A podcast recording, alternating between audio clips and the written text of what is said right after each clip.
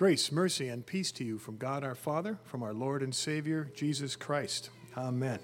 It's our custom, Sovereign Eye, as we travel around the country to greet you in the name of Jesus from the last three churches that we visited. And we make an effort to do that every week and ask the people if they want to do that. It's not something we, it's not our greetings we're bringing. I'm the messenger. So, and they all agreed enthusiastically, Say hi to them. Greet them in the name of Jesus. So I bring you greetings from last week from Mount Olive in Forest Grove. Biggest tree I've ever seen growing next to a church. I don't know if you've been there, but somebody planted some sequoias in Forest Grove some years ago, like 150. And, big. So that's not all that's going on there, though.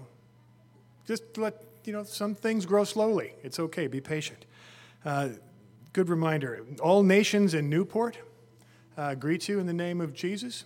It's a church, I don't know if you've been there, but about fourth the size of this one maybe, seems like it, so, but filled with very active people. So they greet you, as do the people way down south in Sacramento, at Town and Country Lutheran on the northeast side of town. So there they are.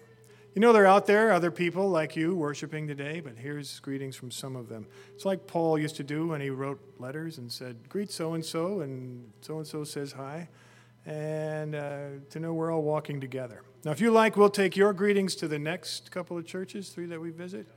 See, somebody said, yep, you're very enthusiastic, so I will. I can tell them honestly that you really are. So that would be St. Peter's and Cornelius. Place we know how to get to since we went to Forest Grove and drove right past them.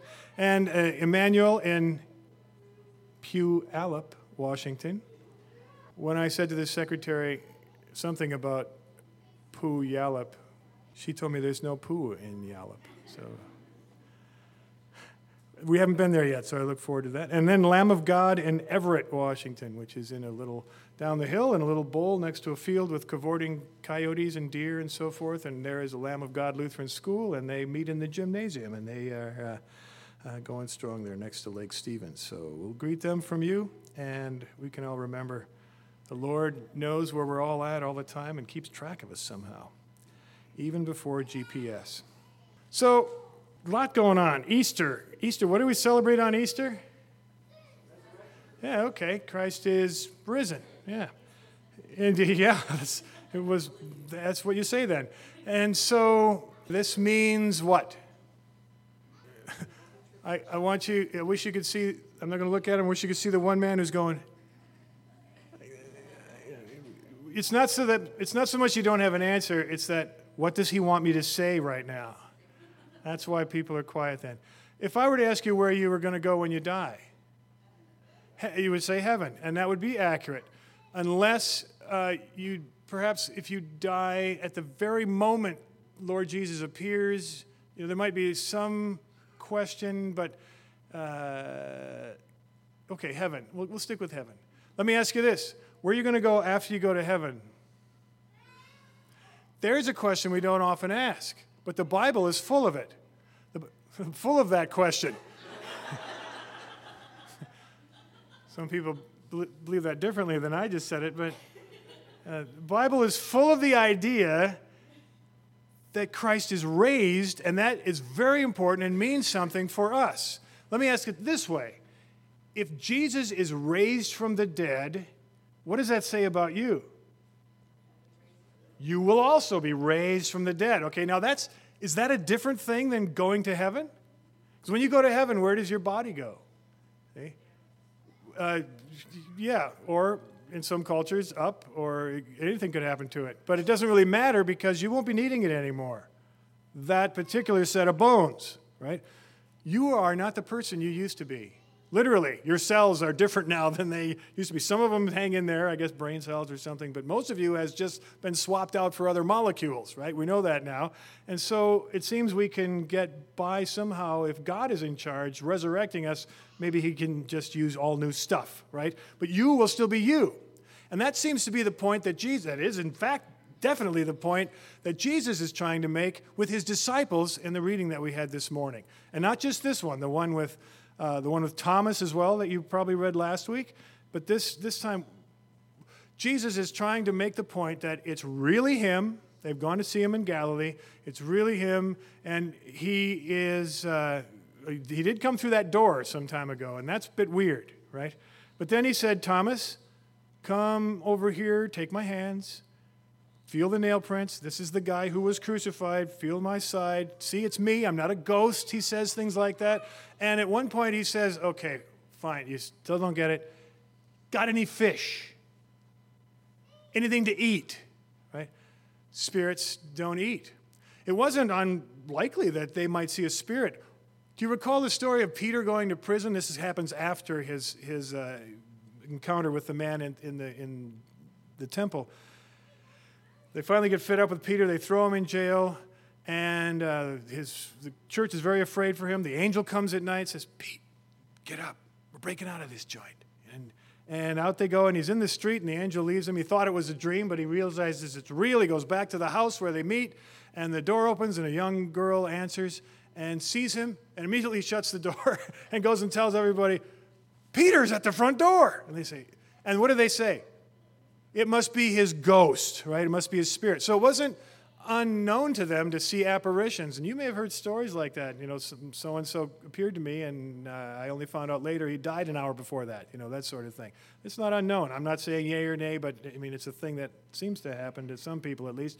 So they thought it might be happening. And Jesus is trying to cover that base by saying, no, this is something you have not seen before. Nobody's seen before. It's me, in my body, in the flesh, blood pumping, heart pounding, brain cells firing. It's me. I'm a human being still, a little bit more than I was. He doesn't explain that. It's not time for that yet. We'll get to see firsthand later on. But as John makes very clear in his epistle, we look forward to being like him, like he is now. And like he is now, he didn't leave his humanity here when he ascended to heaven. There's a human being in heaven, in the flesh and blood, right? Who else has been resurrected in that way? Yeah, go ahead. The answer is absolutely no one. He's the only one. He's the first fruits of the resurrection. And we look forward to that. He's a sign and a symbol that it will happen to us. Also, we're told many times over and over that his resurrection is a vindication by his Father that everything he said was true. How many times did he say, they're going to put me to death, on the third day I will rise again. I will tear down this temple, and on the third day, build it up in 3 days, build the temple, right? So the resurrection is very important. And it doesn't just say, yes, there is life after death. There is, but it tells us that there's life after death. I look forward to going to heaven, but I'm not going to unpack. It's kind of a joke because you can't take it with you, so what would you have to unpack? But you know, my attitude should be, I'm not staying here forever. This is great. This is wonderful. And yet, at some point, we're told the Lord will appear or return. The Lord will return. On the count of three, I'm going to close my eyes. On the count of three, I want everybody to come back into the room. 1, 2, 3. Excellent work. This is the way Jesus is going to return to earth because he never left. He went into a cloud, the symbol of God's presence in the Old Testament, and he's with us in a different way through his Holy Spirit, but he hasn't gone away from us. I'm with you always, even to the end of the age, right? So, resurrection, that's different than just living forever as a disembodied spirit floating on a cloud playing a harp with wings on, right? The world has that picture out there, and it's amazing how the ideas the world has find their way. We can close all the doors and bar the windows, and they still seep in, don't they? Because we got to go out there, and there those ideas are. But we have something different that no other faith has ever come up with, resurrection. All right, that's cool. Well, what does that mean? What does that mean for us? All sorts of things I don't have time to go into, but I want to go into the one story that we do have this morning, the one from Acts, where Peter and John go into the temple, again, to preach and teach, and they see a guy with a cardboard sign sitting at a gate called Beautiful, and it says in Aramaic, any help is appreciated, or words to that effect. And Peter says, you know, looks intently at him, and Jesus did that. It's a clue he's about to do what Jesus did. Looks at him and says, silver and gold I don't have. Just something Jesus also could have said. But what I do have, remember this, what I do have, I will give to you. In the name of Jesus, rise up and walk.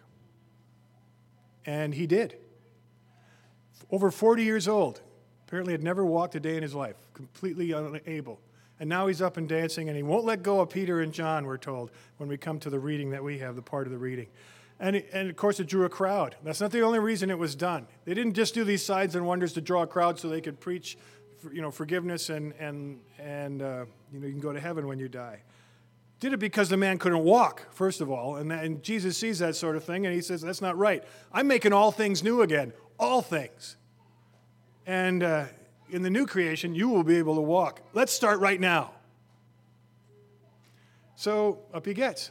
Now, I have not been given that authority like Peter had. We're told later that people would come just to touch a hanky that Peter had touched, just like they had with Jesus. And Jesus is making a point. I've given my authority to my apostles. I'm still here. They're doing the things that I'm doing. And he said, even greater things than I did you will do. Because when Jesus was done with his ministry, there were 120 people who believed in him. After this event, there were over 5,000. And that's what he wants, people. He wants you. And he wants you to be new. He wants you to be healed. He wants to raise your circumstances. Now, I'm not about to say, if you just believe hard enough, you'll be rich and there'll be a red Ferrari. I'm not going that way, because that's not what he says. We'll let other people say that and not us. Peter put himself in danger. In fact, it goes just the other direction, because by doing this, Peter put himself in great danger with the Sadducees, who had a nice little system with the Romans going on. You don't bother us, we won't bother you, we won't get too uppity, and you keep our temple going. But now now Peter and John and the rest are saying, Jesus has come and forgiven all sins. His kingdom is operative right now. He died, but he rose again, and by that act, God said, yes, you are the King of the Jews. Get to work. And Jesus said, I am the King of the Jews. All authority has been given to me. I give it to you. Go and make followers for me. Baptize people. Do what I was doing. And here's Peter doing that. And immediately it got him into trouble, which it will do. And for some very practical reasons. The Sadducees don't believe in the resurrection of the dead, and they don't want anybody messing with their sin management business model. Just releasing sins willy-nilly means you don't have to come to the temple with all your very expensive doves and lambs and things, and what are we going to do for a living? Yeah. So it was very practical that they took him to jail and said, you got to stop this right now. It wasn't just a doctrinal issue. It was very practical. Whenever the kingdom of God is operating on all cylinders, somebody out there in the world, in the powers that be, is not going to like it, because it's going to take away some aspect of profit or power or something. What's the first Christian creed? 3 words, at least in English.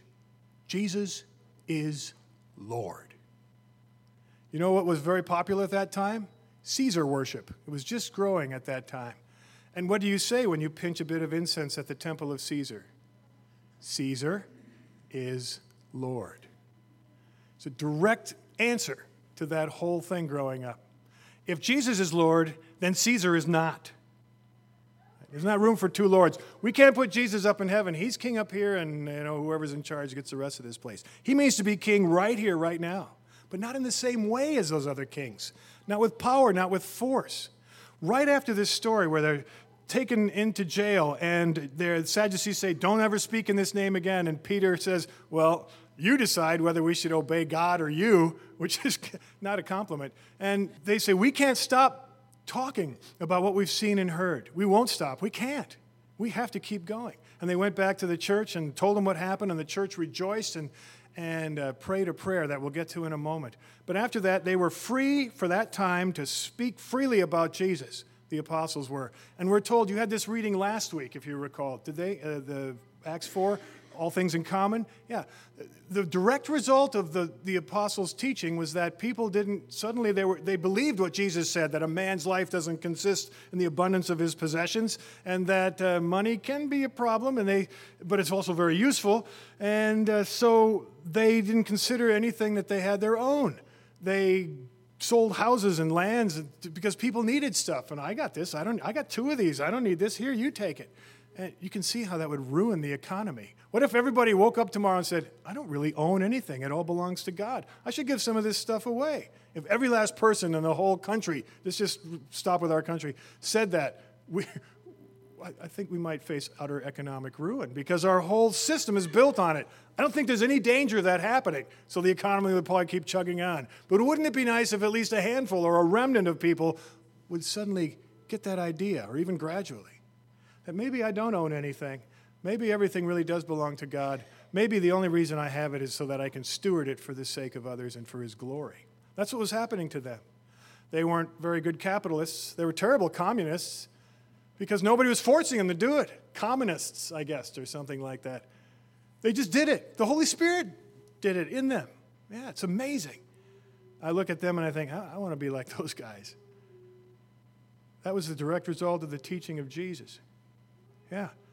And that proves that He's operating in this sphere, on this dirt, in this air. He means to make this place His kingdom. Now, the thing that impresses me most about that story, and the thing that I think shows what the kingdom of God looks like, how it looks like not self-seekers, but self-givers. How the people of that time, when they decided, I'm going to follow Jesus, the Spirit made them into giving people instead of, what can I get out of this people? Is the prayer that they prayed after Peter and John came home from jail. And they said, look at the things that our opponents have said, Lord, view that. And then they left it alone. They left it in His hands. And at the end of the prayer, they said, stretch out your hand and do this stuff some more. You know, heal more people. Do signs and wonders. Show the people who you are. But in the middle, they said, we only ask for us that we might be given boldness to speak your word. They were in grave danger. In a little bit of time, they would be thrown in jail. James would be run through with a sword by Herod. And he saw that the Jews were happy about that, the ones who didn't believe in Jesus, and said, well, let's see who else we can skewer, right? They were always in constant danger, with great joy, happy to be speaking for Jesus. Please, can't we have more of that? That's hardly prosperity teaching, talking. May we have such a thing. Don't take the offering after this. We're still in this sermon.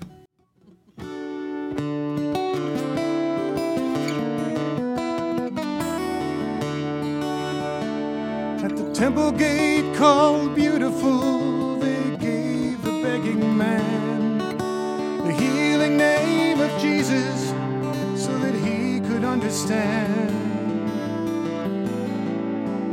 the wonder of forgiveness, the blessings of new life contained in Christ the righteous one, disdained for sinners' strife. And they stood before the law to answer for their deed. Are told to never speak again, is named in those in need. They answer you, decide if we should heed you, O the Lord. We cannot stop telling of the things we've seen and heard.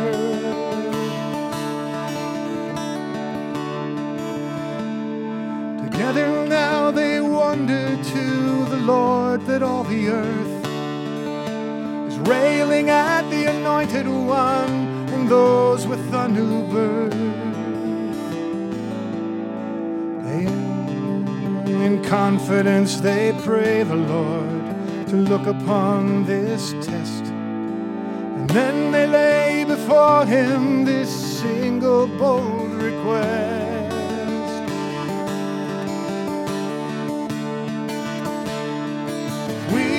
Do not ask that you would thwart the plans of evil men. We do not ask that we would never suffer pain again. We will not ask your justice for the slanders we have heard. We only seek for boldness now, we might speak your word.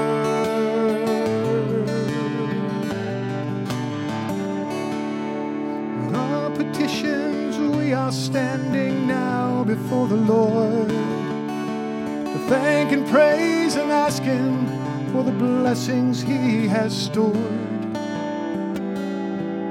So let us not forget the ones who need that name we've heard.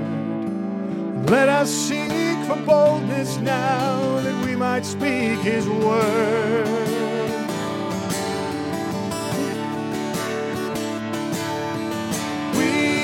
Not ask that you would thwart the plans of evil men. We do not ask that we would never suffer pain again. We will not ask your justice for the slanders we have heard. We only seek for boldness now. We might speak your word.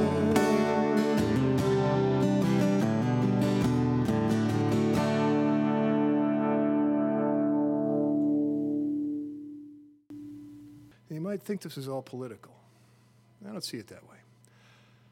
There's a New Testament scholar in England who wrote a letter to the BBC after they aired a film, a documentary, I guess, called The Son of God, The Life of Jesus. And he said, you took out all this stuff about the kingdom. He was constantly preaching the kingdom of God. You edited it all out. It's hardly an accurate picture of Jesus. And this is the answer he got back from the BBC executive. After 2,000 years, with no evidence whatsoever of any kind of alternate kingdom, we figured we were doing Jesus a favor by leaving it all out. It's embarrassing, I guess. You know, his program was such a failure. And among the many things that Dr. Wright wrote, were two examples I'd like to bring up of things the church might have had something to do with, from South Africa and Poland. In South Africa, he said, apartheid would probably have fallen apart all by itself.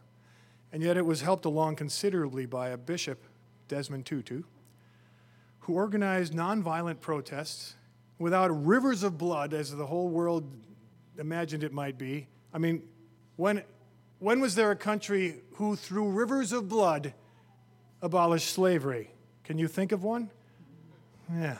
But they didn't go that route, largely because of the Christians in that country. And they whittled away until finally it just fell apart.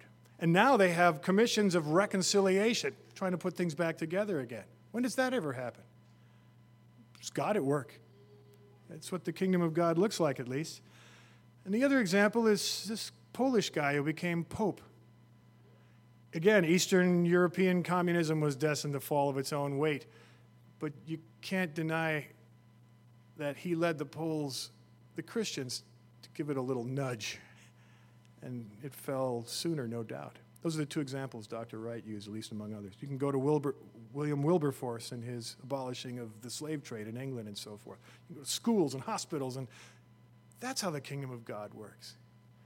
It's not going to be an alternate kingdom with a king and a throne, with an army and so forth. It's just not what it looks like. It looks like a king who washes feet and who heals a lame man. It says, today is your day to walk home. That's what it looks like.